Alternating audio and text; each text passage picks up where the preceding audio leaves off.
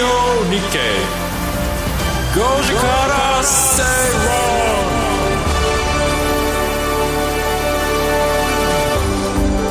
10月29日月曜日時刻は5時を回りました。皆さんこんにちは。吉崎誠二です。こんにちは。アシスタントの内田まさです。10月ももうちょっとでおしまい。そうですね。早いですね。もう今日20え今日30ですよねあ23今29って言っちゃったね。10月30日30日ですよね、ね、今日は。はい。進行台本29って書いてますよそうですよね。訂正で10月30日月曜日ですね、はい、そうですそうです。もう明日とで終わり。終わり。10月はね。はい。あのー、この季節になるとスポーツ中継のテレビ多いじゃないですか。そうですよね。やっぱり秋はねスポーツのシーズン。スポーツを見てると一番気分がすっきりするなって僕はいつも思うんですよ。そうですか。はいもう一生懸命頑張った人があの一番ご褒美をもらえると、うん、褒められるというですねシンプルなあれじゃないですかあのことあのシンプルな競技じゃないですか。はい。でなんか一方でなんかあのダメだったらあの解雇されたりとか戦力外通告を受けたりとかっていう感じで、あかんかったらダメねと 言われちゃうと。はい。いう、まあ、はっきりした世界だなって思いますよね。白黒はっきりしてますね。ですね、一方でビジネスの世界なんかでいうと意外と微妙なことってあるじゃないですか。ありますね。曖昧なところね。なんでこの人が出世してんのとか。そこ？そうか。なんでこの人がこうこうなのとかあるじゃないですか、うんうん、なんかこう数字ではっきりしないそうですね。それがまあ人による判断なんでしょうけどね、ね、やっぱりね。あのある会社でいた時にどういう人が出世するのかっていう時に明確に当時の現社長が、えー、取締役は民意で決めるって。民意で決める。政治家ですかって感じで要はいや他の従業員の方々の,、えー、のコメントを聞いて取締役以上を決めていくんだと。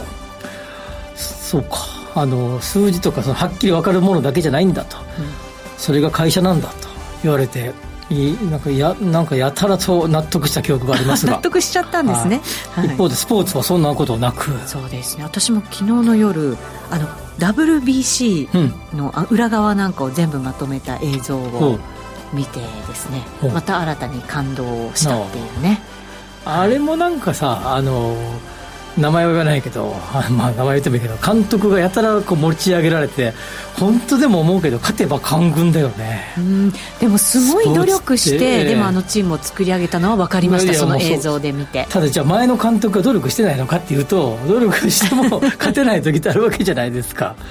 そうですね。世の中、まあ、報われない時はありますよ。世の中本当勝てば官軍だよね、ああいうの見ると、ね、後日談みたいなやつ見るとね、えー、はい、はい、まあいろんなことを引きこもごも感じる秋が深まっていく時は感じてしまうね いろんなことそうですね、えー、吉崎さん何かあったんでしょうか？大丈夫でしょうか？何も何もないけど そうですか？秋って考えてしまうねこういうことをね。なるほどそうですか、うん、ということで今日のツイッターは元気の出るメッセージいただこうと思うんですよね。あの月曜日ってやっぱりなんとなくだるい時ってあるじゃないですか。朝起きてあ。あ今日から仕事始まったよみたいなね、はいはいはい、時もありますけどそんな時にどうしたら気合が入るのかあなただったらどうしますか？ということで気合の入れ方。入れ方、ね、吉崎さん何かあります？気合の入れ方。シャワー浴びる？とか風呂入風呂朝風呂入る？シャワー目が覚めるみたいな感じですね。シャキッとしますよね。朝にお風呂入らない時はもうほぼほぼないかなよっぽどあやってしまった寝坊しちゃったみたいな時以外には入りますね。夜入っても朝入りますね。そうなんですね。シャキッとそれでするかな、うん、目は覚めますよね、ね、なんかまあ男子なんであのひげ剃るじゃないですか。そっかそっかひげ剃ってシャワー浴びるとなんかシャキッとしますね、なるほど。吉崎さんちょっとちょい悪的なひげありますけど。これもうちょい悪的なところで15年間ぐらい、はい、続けてます。そうなんですね。123年ぐらい？14年ぐらい、えー。はい、もう肌みたいなもんですね、ね、じゃあねそこまでだとね。ひげが生えてない僕を知ってる人なかなかうち知らないでしょ知らないですよね、はい、ずっとどうしてでしょう？笑ってしまう あでも実はちょっとだけ剃ってた時あるんだよね。あそうなんですか、はい、何1年ぐらいだけ。ええー。うん、なるほどね。まあでもひげひげは何やろう。ね分かんないけどひげの話題じゃなくてですね。そうです。皆さんからのメッセージ、ね、どのが入るの？私はですねゴルフ行く日の朝ね。聞いたんですよ。やる気スイッチどこにあるんですかって聞いたらやる気スイッチありませんって言われてやる気のスイッチを入れるためにはもうね始めなきゃいけないんだと。何か始めれば徐々に入ってくるもんだと言われたのでとりあえずやる。うんなるほど。はい。それを最近心がけてます。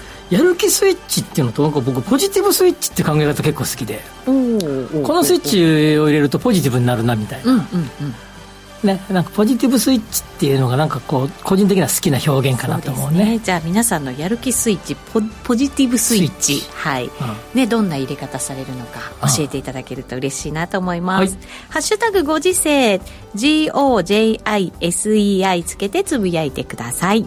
それでは今日も情報満載でお送りしましょう。この番組はココザスの提供でお送りします。Radio Nikkei 5時から正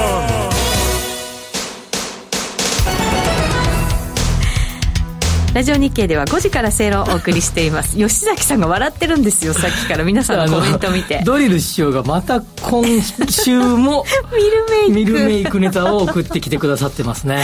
ミルメイク飲んで気合を入れる？気合い入れる？ウィスコンシン州さんは「レッツビーポジティブ」懐かしいね。9月末までやってましたが、ねえいろんなコメントが入ってますのでどんどんコメントしてください、はい、後ほどご紹介します。はい。まずはこの時間は経済、マーケットニュースフラッシュでお届けしていきましょう。とニュース読まの解説しなきゃねそうですよ それ仕事。仕事それ仕事やってください。はい。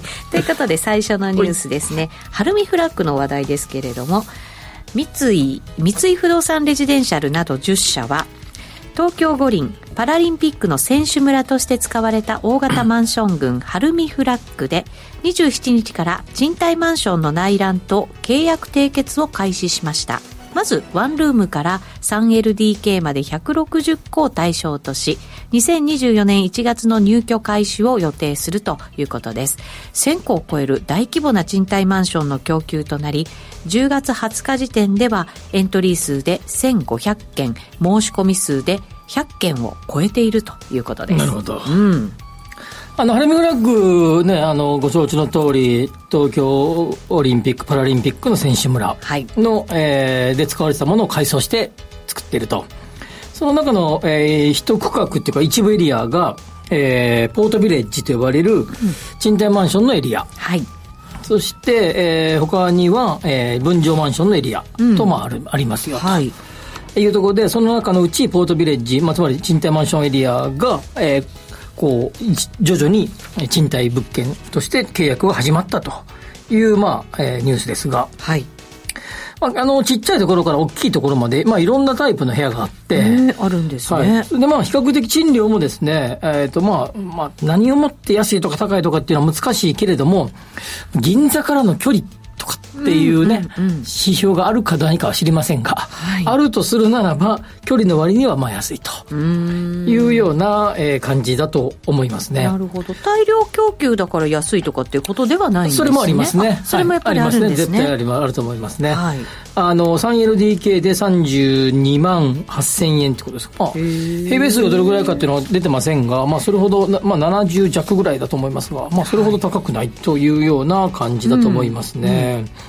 で、えっ、と、分譲マンションの棟の中には、えー普通にまあ、住まい、住まいの分譲マンション棟もあれば、えー高齢者施設が入ってたりとか、そうなんですね、はい。あの、なんていうんだっけ、あの、保育園っていうのかな、ええ。あのちっちゃい子供が行くところもあったりとか、はあ。まあ、いろいろ、えーあって、まあ、なんていうかな、いろんな会社が相乗りでやってますので、まあ、なんか複合的ないろんな物件になっていると。なるほど、ね、いうとこですねもうこれだけの個数あるとちょっとした町ですもんねまあ、いやいや、完全に街ですよね。えそうですよね全部で賃貸住宅は、え、5632? ではかいね。あねえみんながでもねある程度似通ったところで引っ越し作業する人たちもいるんでしょうからこういう時って、でもなん大かね変、そうあの、この手のやつって大抵、えーデベロッパーが、ちょっとずつずらすんですあかずらすもそうだけど、もう一個ね、あの、えー引っ越し業者を指定したりするね。ああそこに頼んでください。ね。あそこ A 社か B 社か C 社かとかいう感じで、その方がこう効率がいいから、そうでしょうね。交通整理もできるんでしょうね。ある程度のね、はい。まあ、そういうのもあって、まあ、注目のハルミフラッグでしたが、はい。いよいよ入居が開始ということで、まあ、分譲と引き渡しも開始されるということで、まあ、いよいよかなというような感じですが、これだけ人がいるとね、1万人ぐらいはいるわけでしょ？いや、そうですよね。はいそういう計算になりますよね。はい、そうすると、まあ、し町や、あ町っていうか、あの、市町村のいう町ぐらいはあるよね。うんちょっとした町だね。周りの開発なんかも含めてね、ちょっとまた面白そうではありますけどね。なんか、朝大量な人が出てくる姿は見たくないけどね。地下鉄に入るのにね、ぎゅうぎゅうみたいな。それあの、あそこね、えー武蔵小杉の駅前とか話題だったよね。はい乗れないってね。タワマンができるとこういう問題って結構あったりいや、これしますよ、タワーマンってレベルじゃないからね。そうですよ、規模がね。巨大マンション群ですかはい、ら。はい。しばらくはちょっと大変かもしれませんね、はい次のニュースいきましょう大阪市の心斎橋の繁華街で寺院と一体化したホテルが11月26日に開業するということです。東京建物が土地を借りて複合ビルを開発し寺院は本堂を修復して賃料を受け取ります。檀家の減少などで老朽化する建物の修復が難しい寺院が新たな再建策を探る動きが出てきました。これ寺院ってもちろんお寺ですよね、はい。これはですね、ちょっとこの手のやつでは話題です。これ話題ってなかなかない問題ですよねいやいやいや、これは実はあるんですか？あの、増えてきてるって話ね。そもそも我々が今ここで放送している虎ノ琴平タワー。あ寺院の上にビルが建ってますね。そうですよね、はい、まさにこれ、僕は細かく見たわけじゃないけど、有名な、えー、お寺院ではここが多分一番最初だったと思いますね。有名どころでは。ちっちゃいのいっぱいあったと思いますけど。他にもあるんですねあるんです。ねこれあるんです。あとまさに虎ノ門タワー、琴平ね、えーえー、神宮、琴平神宮じゃん、琴平。あの、これ、香川県のあれの分家ですよね。そうですそうですよね。で、えーここも同じように檀家の問題があって、あと、まあ、一等地なので、それの有効活用をすると。うんあの箱根なんかでもその敷地内に神社があるみたいなのはあった、見たことありますけどこれね一体化しちゃうんですもんねこれね、最近流行りなんですよ。あちこちで出てきてる。これってホテルだとやっぱりインバウンド狙いなんかもあるんでしょうからこのなんていうんですかこう近代化とその歴史を感じさせるところの融合みたいなものって、やっぱり目を引きやすい感じはしますけどあと、まあ、ね。御堂筋の一等地にあるっていうのもあるんだがだけど、やっぱりその背景には、やっぱいくつかで、一つはこの檀家問題ね。建て替えがなかなかとか修復ができない。はいあの、お寺側の問題ね。もう一つは、えーデベロッパーサイドもいい場所がないんだよね。開発するいい場所がう。んその思惑が一致して一致してるわけですね。そうするとこの街の真ん中に、えーまあ、要は容積率とか使ってないわけでしょ？はいこいここもそうじゃないですか。そうですねあのね、あの、ちっちゃい琴平宮だけがあれあっても、周り何にもなかったら、単なる広大な低、ちょこっとした建物が建ってるだけですから、はいそこの、えーっと、空間の有効活用をしようと。いうことで、これですね、東京これからめちゃくちゃ増えると言われていて、いやそうですよね。だって、はい。檀家をこれからどんどん増やすってなかなかやっぱり難しいですもんね。これも今回は日経新日本経済新聞大きく取り上げてたけど、これ僕はす少し前ぐらいからかなり注目してる話題で、今品川の駅前でもやろうとしてるし、結構あっちこっちでこれ見かけますよ。へえあとね、えっ、と、江東区エリアあの向こう側、隅田川の向こう側いっぱいお寺ありますからね。あのエリアもこれいっぱい出てくるんじゃないかと言われてますからね。めちゃ注目だと思います。まあ今回みたいなほ御堂筋のど真ん中で、ホテルと一体で、これはどでかい話だけど、まあここのち琴平タワーもでもねもうどでかいけど、オフィスビルタイプで、これホテル、まあまあ派手だよね。そういう意味じゃ、この後小ぶりなやつは山ほど出てくると思いますね。うん寺院と、まあ、ホテルとは言わずともねやっぱりオフィスビルだったりとか、あともしかしたら住居。住居もありますよ。ね。ね可能性はありますよね、はあ、見ていきたいと見ていきたいです。それでは最後のニュースいきましょうか。不動産情報サービスのアットホーム株式会社は25日不動産情報ネットワークにおける全国主要都市の賃貸マンション。これは切れ切れてますかね、これ記事ね。賃貸マンションアパート。うん。集合住宅かうん。なんかですかね、家賃の動向を発表したということですね。はい、内容はじゃあ吉崎さんから、はい、これはあの、まあ、あの各それぞれのエリア。東京23区東京とか埼玉仙台とか、まあ、いろいろなエリアがあってそのうちの、えー、全部データを取ってるんだけど、はい、23区と都か埼玉仙台名古屋大阪福岡の7エリアでは全面積帯、つまりシングル向きとか、いわゆるコンパクト向き。これコンパクト向きっていうのは、あのコンパクトサイズっていうのはカップル向きね。昔、 DINKS って呼んでた。1LDK とか K とかね、30から50平米ぐらいの。うん、はい。 DINKS ってやっぱり言わなくなったので、今カップル向き、あるいはコンパクトマンションと呼ばれてるサイズ。そしてもう一個がファミリー向け。うん、そしてファミリー、大型ファミリー向けっていうのは70平米以上のサイズ。はいえー、が、それぞれが、えー、すべての、えー、面積帯で、タイプ、タイプ帯で、賃料が上がっているということで、はい、賃貸住宅の賃料の上昇はかなり顕著になってきていて、えー、これは不動産価格が上がれば追いかけて上がるっていうのが話の一つ。はい、もう一つが、えー、CPI、消費者物価指数が上がれば、遅れて半年くらいから1年かな。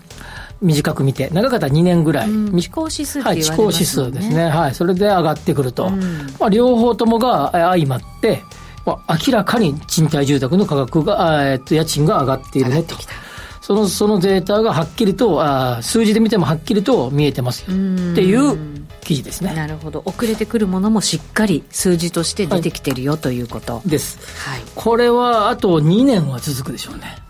短く見て。そうですよね。あの、遅れてくるけれどもその後長く続くみたいなねいうことなはい、なんて言うんでしたっけ？こうちょっとに鈍い？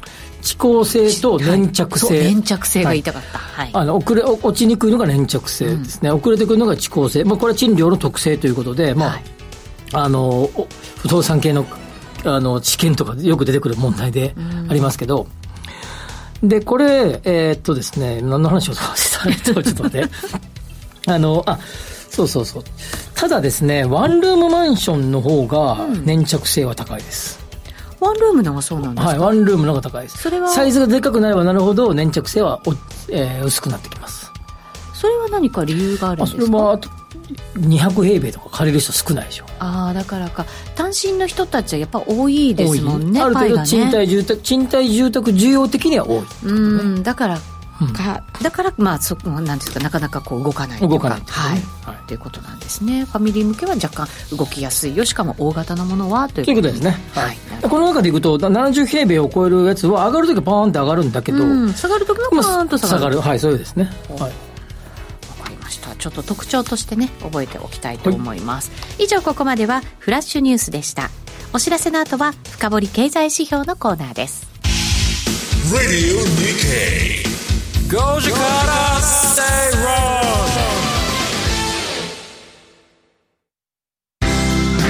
論人生100年時代。あなたはどんな人生を描きますか？お金に困らない人生にしたい。やりがいのある仕事に就きたいお気に入りの間取りの家に住みたい。あなたの描く理想の人生をココザスが幅広くサポートします。さまざまな資格を持った専門家がお金仕事住まいについて無料でアドバイス。一緒に豊かでワクワク生きる未来を作りましょう。詳しくは番組ウェブサイト右側のバナーからココザスホームページをチェック。えまあ豊かな生活ってどんなものだと思う？うーん毎日車移動かな。彩香ちゃんは？そうだな。安本王国を作ることかな。そんな生活が目指せるかも？私立恵比寿中学のマネ部。ラジオ日経第一で毎週月曜夕方6時45分から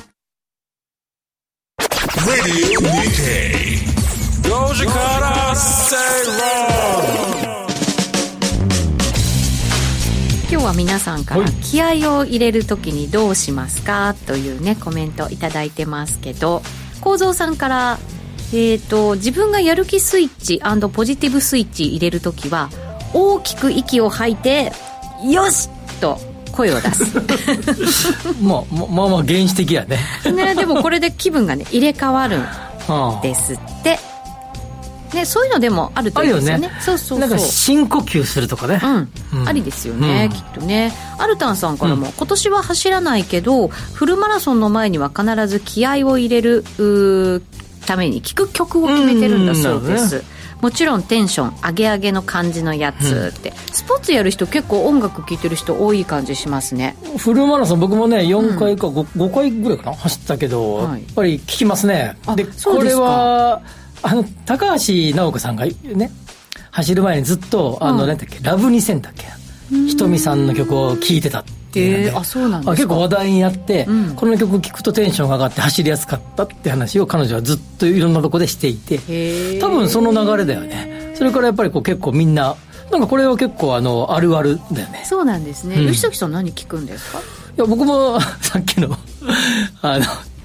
高橋尚子さんに。同じ曲？同じ曲やそれこれ聞いてたんで、ええ、これ聞くと気分がいいのかなと思って、うん、なんかいいじゃないですか。そうですね、あのいきなりねあサビから始まる感じが。あの曲。うん。そうでしたっけ？ちょっとちょっとうろ覚えですけど。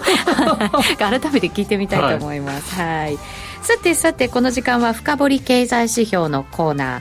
今日はですね増える老朽化マンションその現実と今後の課題について、うん、吉崎さんに伺っていこうと思いますあのー2022年末時点の国交省の資料で、うん、2022年末時点の築40年以上のマンションがどれぐらいあるかというですねデータがあって、うん、これを見ると、えーまあ、約125万から6万戸ぐらい。125から100万戸あると、うんはい、そしてこれが4築40年以上ですから、うん、えー、40年前ということはえー、1980年代か。ああそうですね。ね、うん、で、えー、マンション70年代80年代90年代にかなり増えましたので、うん、ここから、えー、築40年以上のマンションの数がどんどん増えてきて、うん、えー、2032年の末つまりそのこの調査から10年後ね、はい、えー、なんと日本全体で260万戸を超える築40年以上のマンションがあるようになる。つまり1993年よりか前に建てられたマンションが、うん、えー、260万戸だ滅失せずにつまり潰さずに。今のままで進んでいくとすれば。この数になるだろうという。とですね、はい、まあ、そういう災害起こらず建て替え起こらずでいくとこれぐらいになるだろう、うん、さらに2042年になると445万戸になるであろうという予測、これも今のままでいくとってことですけどね、はい、ちなみにマンションってどれぐらいで皆さん建て替えるものなんですか？建て替え60年ぐらい。おお60年55年から60年ってとこですか。結構持ちますね、はい、60年前って言ったら1960年代だよね。高度成長期。55から60ぐらいか。建て替える。なんかマンションっていうよりも団地って感じですけどね難しいねいやでもありますよ。あの原宿とか、えー、高輪とかさ。あなるほど。白金とか。昔からの住宅地にはあります、うん、で今現在マンションが約700万個ぐらいあると言われてる700万個のうち2042年だと445万個が築40年 ,40 年以上でしょ？あれ？つまりこれはね半分以上？そうつまりね最近経ってないんだよね。2010年以降経ってないんですすごい少ないんですよ。それちょっと意外でした。2000年代の前2000年代って言えばいいか。20000102とか。あの辺りで10万個近く首都圏だけ経ってますからねそれを考えたら現在はやっぱりすごく少ないんだよね。これでも。ですね、はい、ハレムブラックすごい立ってるとか言え言ってるけど。どんどん立ってると思ってました。全然立ってなくて過去の古いのがすんごいのあのあると。いうことです。そんな中で建て替えの実績、うん、23年3月末時点でいくらぐらいあ何件ぐらいあったか。どれぐらいあったんですか？気になる。282件まあ、物件数とかは限らないけどね。にあの、うん、2棟建ってるやつもあったりするから、そうですね。282しかないと。その数は約2万3000個。おおそうですか。少ない。そうなんです。それでですねちなみにその土地を売却してみたいな、えー、敷地を売却した例なんていくとですね、もっと少なくて、用途を変えたっていうことね、10件しかない。えー、全然建て替え進んでないってこと。それは住めるから？から。もう一つは、まあいろいろ権利関係でうまくもまとまらないから。うんうん建て替え難しいって言ってましたもんね、ということで、ものすごい数が、この後です。一応国もですね、マンション建て替え円滑化法とかいろんな法を導入して、建て替えが円滑に進むような制度を導入しているけれども、それでもまだ少ない。ただ、先ほど言ったようなエリアでは、建て替えもすでにちょこちょこは見られ始めてきて、はいえーすでにですね、ここ数か年だけ見てもですね、あ僕も何個か見ましたけど、建て替え物件では、まあ、ちょこちょこ見られるな、みたいな感じにはなってきてる。はいとはいえ、めっちゃ数あるよねって感じで。ですすよねちょこちょこ進んだぐらいじゃ全然追いつかないですよねでやっぱり権利関係とか住んでる方のコミュニティの変化と、まあ、その話したけどね、この間。だから全然進んでいないという状況で、そんな中で、えー、マンションの老朽化問題について、その管理組合で、つまり入居者たちで議論してるのか、はいというアンケートを取ったら、これがですね、20 2018年のアンケート、ちょっと古いアンケートだけど、平成30年はいのデータだけど、議論を行っていないっていうところが56%。半分以上まだ全然そんなこと考えてませんと。あ議論を行ったけど方向性が出てません。16.6%。足したらですね、えー、60えー72、3%ぐらいが大半ですよ大半ですよ。どうすんねんって感じです。いやこれってやっぱり早いうちからいろいろ計画としては考えておかなきゃいけない問題ですねいや、これは本当に多分ね、この後の日本のえー少子化対策とか防衛とかいろいろ言うけど、た住居系でいくと最大級の問題、これね。マンション建て替えどうするんだ問題。これでもやっぱりなんかこう国とか地方自治体とかが強権振るってってわけにいかないじゃないですかないですね。権利ですからね。ねで、さらにですね、ここ最近で問題になっているのはですね、まあさっきのハルミフラッグは賃貸棟とこう分かれてますが、分譲棟でもその多くを賃貸で貸そうとする方が買っている。はいマンションの物件名は言いませんけれども、まあ、例えば、えーある、まあ、白金高輪から駅何分みたいなところとか、目黒駅から徒歩何分みたいなところで、タワーマンションのボンボンと建ったやつがありますけど、はい。かなりの割合が賃貸に貸していると言われている物件がある。もともとね自分が住もうと思って分譲で買ったかもしれませんけどこう自分が年取ってきてであのそこに住み、住めなくなったから貸しちゃうっていうっていうのもあるけれども、今見たた、今の僕が挙げた2つ2物件はそもそもめちゃくちゃいい場所にあるので、マンションの価値が下がらないであろうと、投資。投資で買ってる人たちがいっぱい、そうするとですね、あの、何割かは、その、もう、そもそも投資でしか買ってませんから、その方々の建て替えがどうのこうのとかよりも、その前に売ろうぜってなってくるでしょ？そうですよね。そうすると、ここにですね、かなりですね、その、えーコミュニティの、例えば低層階は安いとか、上は年収が高いとかだけじゃなくて、す再度た買い替えた方がどうとか、ということが普通のマンションで起こってるんだけど、それ以上にそこに投資の感覚で買ってる人もいればですね、そんなことやめてくれと思うわけでしょう。うんそりゃそうですよね。だってそもそも最後まで持ち続けようと思ってる人たちじゃないですもんね。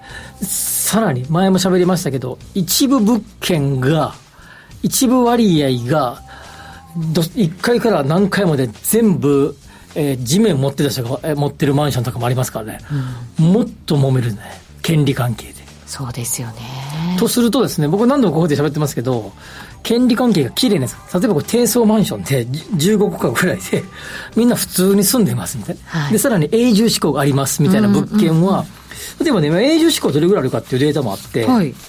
永住志向すごい上がってんだよね、マンションに対する。あ。そうなんですか、うんうん今、最新の映像で6割ぐらいはマンションの永住志向上がってるんだけど、ただ、えーそのうち、つまり3、えー4割ぐらいは永住志向がないってことでしょ？うん。で、これ、えーっと、戸建てに引っ越ししたいとかっていう方が多かったから、昭和とかへ平成の頃は、永住志向少なかったんだけど、そうです。今ある意味仮住まいというか。仮住まいな、うん。テンポラ一時的にマンションで、次はえー戸建てに、ゆくゆくは戸建てですっていう方が多かった。さらにね。うん。うん。そうじゃないえー、今コミュニティが出来上がっててそれは一部は永住志向の、えー、方々、一部は賃貸物件あるいは投資物件として持ってる方々というなんかいびつな構造になっていて特にタワーマンションの低層階でえー、ワンルームとかしかありませんみたいな感じで上の階はビカビカマンションですみたいな時どうするんだ問題がこの後どう考えても起こってくるね。みんなが同じ方向を見てれば、まあ、まとまるものはまとまるかもしれませんけど、バラッバラですもんね。バラもう所有権バラバラ、さらに広さバラバラ、年収バラバラです。さっきそういうすると、やっぱり低層で似たような人が住んでますみたいな、同じような間取りです、大体みたいなところは、ものすごく価値が上がってくることになる。うんそうですね。ですよね。はい、普通に考えたら。もうそりゃそうでしょう。そうですよね。だってもう安心ですもん、うん、なんか。持っててもね。ええというように今やマンションのあり方がもともと駅から近いとか便利だどうのこうのだけじゃなくて変わりつつあるということをここでご紹介しておきたいなと思った、ね、そうですね。ここからだってさらに問題が深刻化してくるわけじゃないですか。このデータすごくないですか？すごいと思いました、はい、だってもうほとんど建て替えてないしめちゃくちゃこの後マンションがで築40年超えのマンションが出てくるんですよ。大変。不動産持つって大変って思っちゃう時もありますよ。そうだけどなんかやっぱり選ばないと買う物件を。そうです、ね、これからは似たような思考の人たちが集まってるとこ選ばないと大変ですよ。時代が変われば住まいも変わりね、集まる人たちも変わってきて思惑も違うという。マンションの僕僕は2011年かな？資産マンションを買う人消費マンション資産マンションを選べる人消費マンションを買う人って本書いたけどあそこで書いた時はこんな感じじゃなかったんだよね、うん、今の海外からのね資金も入ってきてるなんて話もよく聞くじゃないですか、うん、そうするとまた余計にねその時やっぱりね、こういう物件が資産価値下がらないぞって言ってたんだけど、今ね、資産マンションっていうか、資産価値が下がらないマンションのあり方が変わってきている。その背景には、この建て替えとかの権利関係のいびつさ加減が横たわってるってことね。そうですね。うん。これもうね。すごい問題になると思う。そうですね。今から言っとこう。これ、どうですか？2032年にはもう今から10年後？にはこれ問題にすごくなってる感じなんですか？そこまでいいかないうちになってるでしょうね。そうですか。だってそ,、うん、そんな時間的猶予ない。だって125万個じゃここから一気に増えるからね。もう10年経たないうちに倍増する倍以上だから、ね、そうですよね。加速度的に増えていくわけですよね。ちょうどここにバブル期を迎えるんだね。今の現時22年末の築40年っていうのは1983年築1よりか前ね10年後の、えー、築40年っていうと1993年よりか前ですから98年、えー、ごめんなさい、88年、89年、90年、91年、90年ってめちゃくちゃマンション建ってますからね。うん怖い。怖いですよ。そうですね。本当数年後の。さらにですよ、さっき言った2000年から2008年とかって、めっちゃマンション建ってますから恐ろしいです。声が出なくなりそうです。はい。はい、なるほど、ね、声を大にして言いたいね。この問題。こういうことが問題になるよって、こう、皆さんがこう知ってしまったら、マンション価格どうなるんですか、ね、売る人たち増えません？こういう物件は売ろう。こういう物件は賃貸で売ろう。二極化。はい、こういう物件に変わろうっていうところでもう、はい、どういうマンションが値段が上がらないかあの下がらないかっていうのはもうあり方がガラッと変わってくるね。そうですねさっき喋った通り。うん。それは。分かりました。はい備えましょう。はい、はい、ということでここまでは、えー、深掘り経済指標のコーナーでした。5時から正論ラジオ日経ではリスナーアンケート調査を実施しています。アンケートに答えると抽選でクオカードペイ3000円分が30名様に当たるチャンス。詳細お申し込みはラジオ日経ホームページトップにあるアンケートに関するバナーをクリック。なお、ご応募には日経 ID が必要です。お持ちでない方は無料の新規 ID 取得をお願いします。締め切りは11月7日まで。たくさんのご応募お待ちしています。ラジオ日経プロネクサス共催個人投資家応援イベント in 福岡を11月11日土曜日 FFB 福岡ファッションビル7階の1号ホールで開催します。抽選で100名様を無料ご招待します。桜井英明さん杉村富夫さんによる株式講演会のほか上場企業の IR プレゼンテーションをお送りします。お申し込み詳細はラジオ日経イベントページをご確認ください。5時から正論ラジオ日経では5時から正論をお送りしています。この時間はワクワク人生ここザスタイル。人生100年時代を豊かでワクワク生きるためには一体どうすればいいのか。このコーナーでは結婚やお子様の誕生転職リタイア住宅購入など個人のライフイベントを充実させるヒントをリスナーの皆さんと一緒に探していきます。今日はですね金利上昇へ今後の不動産投資について考えていきたいと思います。アメリカの日本の両方。両方。両方ね。うん。今日ツイッターでも皆さん書いてくださってますけど、リートがガクンと下がった。ねそうみたいですね。ね。えー、まあ米国債がもうほぼほぼ5%、うん。って感じ。はい。で日本の国債も1%までいってないけど0.9前後。いやーじりじり来てますよね。そしてドル円が150円は超えたのが一瞬超えたけど今は149.6ぐらい、うん今この瞬間で。ね。はい。というところで、えーなんか一昔前から見たらえらい数字が出てるよね、うーん 確かに。そんな中でアメリカの、えー住宅ローン金利が今最新で7%、7. 点何パーぐらい ?7% を超える感じ、7.5。うん。せえー10月頭で。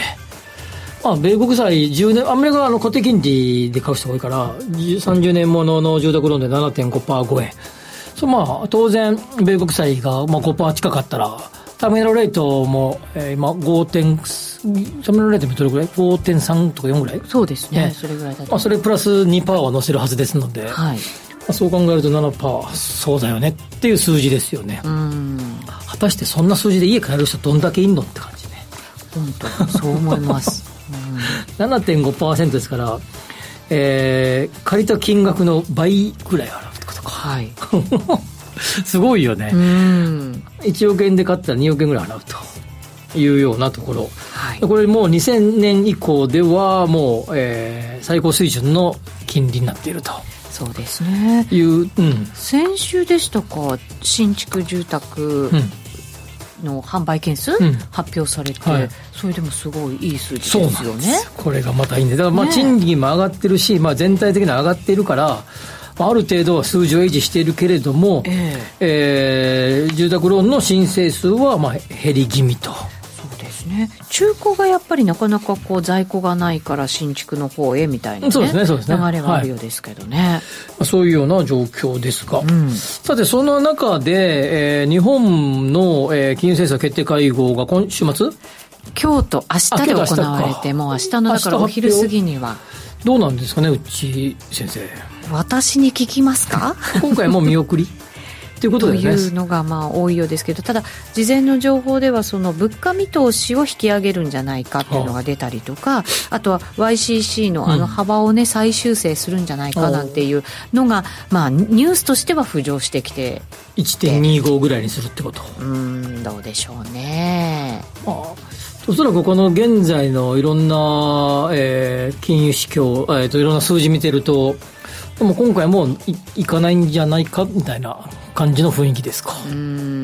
で、これ、もしもですね、仮にですけど、YCC の、まあ、イールド株コントロールの、えーと、あ10年もの国債のところを上げるとすると、許容範囲を、と、えー投資用の不動産が若干下がる可能性があるんだよね。うんそれはでこれはキャップレートの構成要因を考えたときに、リスクフリーレート、まあ、10年もの国債のレートと、まあ、エリアプレミアム、まあ、これはエリアプレミアムはエリアそれぞれですけど、それプラス、不動産の固有リスクプレミアム、まあ、3%から 3. 点ちょっとぐらいと言われてますので、まあ、その合計をすると、まあ4%、えー1%だとすると 4. 点何パーセントぐらいなんですよね。今それよりも低い数字で取引をされている。はい実取引レートとキャップレートの差があるので、その分はだから、吸収できる範囲なんだけど、はい。それが僕の今の見立てでは0.2から0.3ぐらいの、えー吸収範囲。で、えっ、と、ま、前もどっかで、あれ？この番組で喋ったかな？やっぱり1.25超える超えるかどうかが一つの目安だと思っていて、はい、この長期金利が。うん1.25%を安,、えー、安定的にって言い方おかしいか。常に超えるような雰囲気になってきたらですね、かなり状況は変わってくる。というように思いますね。もともと、えー、マイナス金利だった頃、えー、マイナス0.15とか 0. ちょっととかですから、さっきの、えー、えー、と、その、ショックを受け入れる範囲はやっぱりあってもですね、うん、その0.23ぐらいですから、はい、0.75から考えると、まあ、1%を超えると許容範囲をオーバーする、うん、1.25ぐらいが見えてきたら、えー、俺あれあれっていう雰囲気が流れる。そうすると若干崩れる可能性があるというような感じ。政策金利は多分おそらく今回も上げないでしょうから。そうですね。そのあたりをこういじっていくのはまだまだ先のことじゃないか、ね、ですよね。あの、まあ、賃金のところだと思うので、まあ、これ多くの方が見立ての通り、えー、3月4月だからあれかあの春闘とか行われてうんぬんかんぬんの時ですから、まあ4末の、えー、金融政策決定会合ぐらいであるかもねというところですが、ただ、小売の数字とか悪いよね、見てたらね。ああ、そうですね。はい。なんか、あの、日本の数字、いろいろよく、そんなにいい数字がないよね。上がってる割には。そうですね。これだけ物価高、それでもじわじわね、来ていて、うん、ですから、やっぱりそろそろちょっと苦しくなってきてるっていうのもあるかもしれませんね。うん、とすると、えー、財政出動があるかどうか。はい。そうするとこう GDP ギャップのあそこ埋めれたりとか変わるので、うん、まあ、財政出動しようぜっていうつもりはないけど、可能性的にあるのを財政出動した後に、まあ、全体的に上がって、まあ、なんかママクロ経済の典型的な話だけど、えー、そこをすると、まあ、数字的には伸びてきて、まあ、整うと、指標が。そうするときは上がるかもしれないというような状況ですが、はい、喜ぶ人がどれぐらいいるかね。背中に上げることでそうですね。今の状況でまあな何なあの FX やってる人？これでももしもそうなったとしたらま喜ぶ人いないと思うしまあどれぐらいでもまあとはいえずっとこれを続けるわけにはいかないしね。そうですよね。やっぱり正常化というのは、うん、まあしたいところでしょうね。日銀サイドから見れば、まあ、そりゃそうだよね、えーそうだけど、まあ、それとも明らかに、えー、需要減るからね、うん、絶対に水をさせられるだろうね。そうだと思います。まあでもドル円相場は変わる。嬉しいかねそれで。って感じがするね、はい。であのもう一方でアメリカの、えー、不動産の価格が落ち着きと、まあ、これでも下がってくる可能性があると CPI が下がる可能性があるってことね、はいその流れがなってくると、えー、まあアメリカ大体32、3%ぐらい、貴族家賃と民営家賃の寄与率があるので、ここが下がってくると必ず CPI が下がる。うん、まあこれも遅効性あるけどね。はい。えー、で、えー、下がってくる。そうすると、アメリカの、えー、利上げどうする、あと1個あるんかな、ないんかなみたいな話が、まあないよね。そして、えー、どっかのタイミングで利下げみたいな話になってくる可能性があると。うん、まあ、これは多分、あのね、年度をまたいだあたりぐらいには、あ年をまたいだあたりには議論になってくる、うん、もう結構それはもうすぐ、もう間もなく近いのかもしれないなっていう感じですよね。うん、まあ、そうすると金利、為替相場が変わってくるなっていう感じ。150円ぐらいがピークだろうね。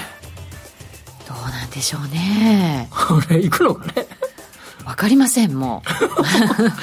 すごいよね。ドル、ユーロ円とか157円とか158円だからね。そうですね。うん。海外旅行なんか行けたもんじゃないよね。すごく高いそうですよ。うん、はい。あの、旅行のそのホテル代とかもいろんなものを入れると、コロナ前の1.5倍ぐらいかかるらしいですね。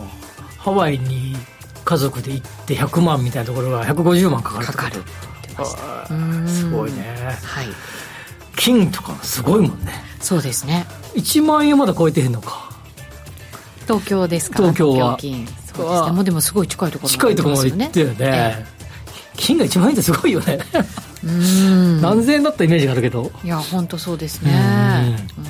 まあ、そういうところなんかもうあのお金の逃げ場所がどんどん変わってきてるなって感じがするよね。これ米国債僕はまああの不動産の専門家として言うとここれでリ、えーと、こうしばらくこれが続くと、リートは若干苦戦だろうね。うん。これどうですか、リートだけじゃなく、全体的なその不動産、まあ、マンションとかの売買とかっていうところも、やっぱりこれ、国内ではどんなところから意識されるんですかね、まあ、さっきの水準から？あの長期金利が1.25%ぐらいの時は一つの目安、ね、政策金利は大きな目安。はいそしてあの海外のお金はこれ多分為替が崩れれば入ってくるのが減りますから、はい。まあ、そう考えた時に今だから不動産会業界的にはこう あの国際金米国債の金利に流れのが高くて流れているリート関係者を除けば実物不動産使っている方々はこのままでいてくれとみんな思ってるんだろうね。そうですよね もう最終局面と思っている方も多いけれども、ただ、いろんなアンケート調査なんか見てても、まだまだ伸びるっていうアンケート調査が多いんだよね。あそうですか。金利が上がったとしても一気に上がらないだろうという予測の方々がほとんどですから。うん日本のね。うんうん、うん、まあ、まだ楽観視っていうのが多いなと思いますね。アメリカのえーと、経済、えーと、住宅が下がってきたら一番怖いのはあれねアメリカの住宅メーカーを買いまくっているハウスメーカー。社名は3つか4つぐらい言いませんが。ね。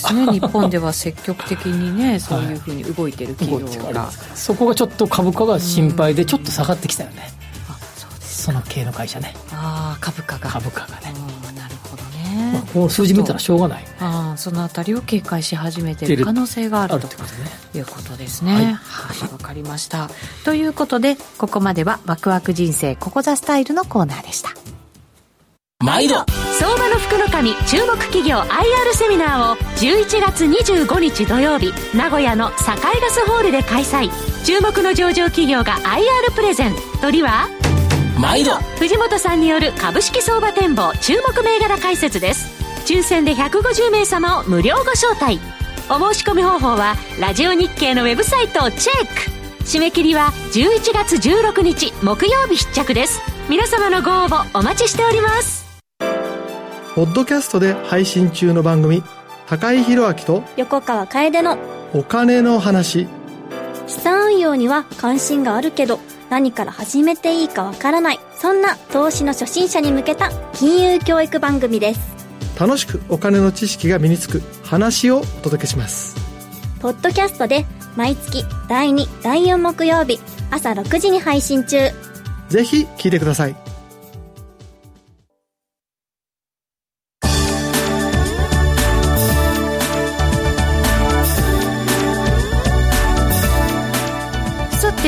て今日は皆さんからやる気スイッチ、ね、どうやって入れてますかというふうにいただきました。メッセージいただいてますけれどもマンションの話題が多いですね。幸三さんが僕が言ってたら、うんひとみさんのラブ2000を上げてくれてますね。そうですか。この曲ですね。ありがとうございます、うん、せせりさん気合い入れないな。